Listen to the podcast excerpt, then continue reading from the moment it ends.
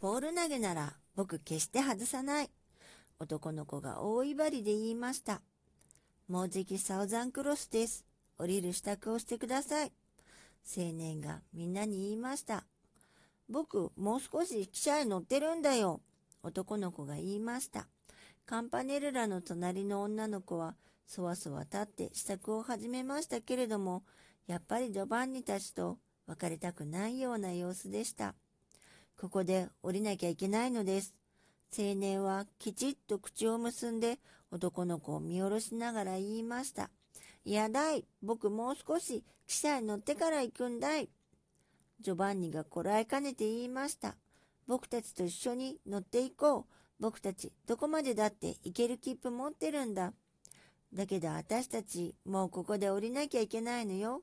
ここ、天井へ行くとこなんだから。女の子が寂しそうに言いました。天井へなんか行かなくたっていいじゃないか。僕たちここで天井よりももっといいとこをこさえなきゃいけないって僕の先生が言ったよ。だっておっかさんも言ってらっしゃるし、それに神様がおっしゃるんだわ。そんな神様、嘘の神様だい。あなたの神様、嘘の神様よ。そうじゃないよ。あなたの神様ってどんな神様ですか？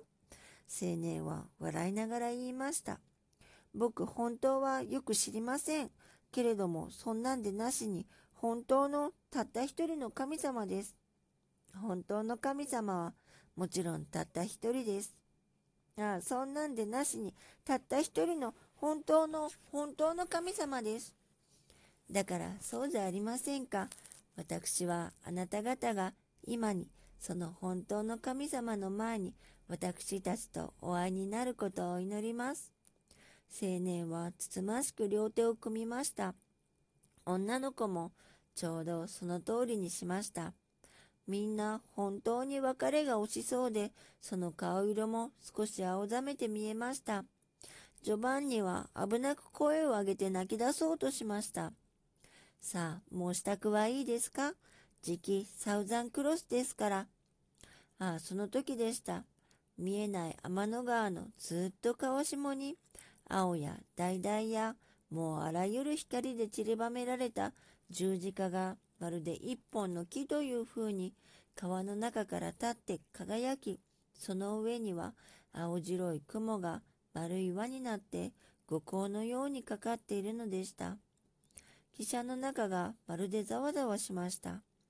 みんなあの北の十字の時のようにまっすぐに立ってお祈り派を始めました。あっちにもこっちにも子供が檻に飛びついた時のような喜びの声や何とも言いようない深いつつましいため息の音ばかり聞こえました。そしてだんだん十字架は窓の正面になり、あのリンゴの肉のような青白い輪の雲も緩やかに緩やかに巡っているのが見えました。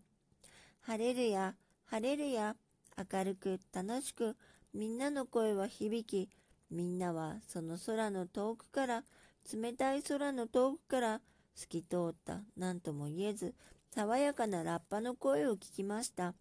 そして、たくさんのシグナルや伝統の明かりの中を、汽車はだんだん緩やかになり、とうとう十字架のちょうど真向かいに行って、すっかり止まりました。さあ、降りるんですよ。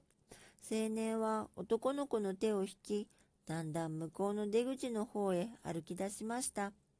じゃあさよなら、女の子が振り返って二人に言いました。さよなら、ジョバンニはまるで泣き出したいのをこらえて怒ったようにぶっきり棒に言いました。女の子はいかにも辛そうに目を大きくしてもう一度こっちを振り返ってそれからあとはもう黙って出て行ってしまいました。汽車の中はもう半分以上も空いてしまい、にわかにがらんとして寂しくなり、風がいっぱいに吹き込みました。そして見ていると、みんなはつつましく列を組んで、あの十字架の前の天の川の渚にひざまずいていました。そしてその見えない天の川の水を渡って、一人の神々しい白い着物の人が手を伸ばしてこっちへ来るのを二人は見ました。けれども、その時はもうガラスの予備校は鳴らされ、汽車は動き出すと思ううちに、銀色の霧が川下の方からスーッと流れてきて、もうそっちは何も見えなくなりました。ただたくさんのくるみの木が葉をさんさんと光らして、その霧の中に立ち、金の円光を持った電気リスがかわいい顔をその中からちらちら覗いているだけでした。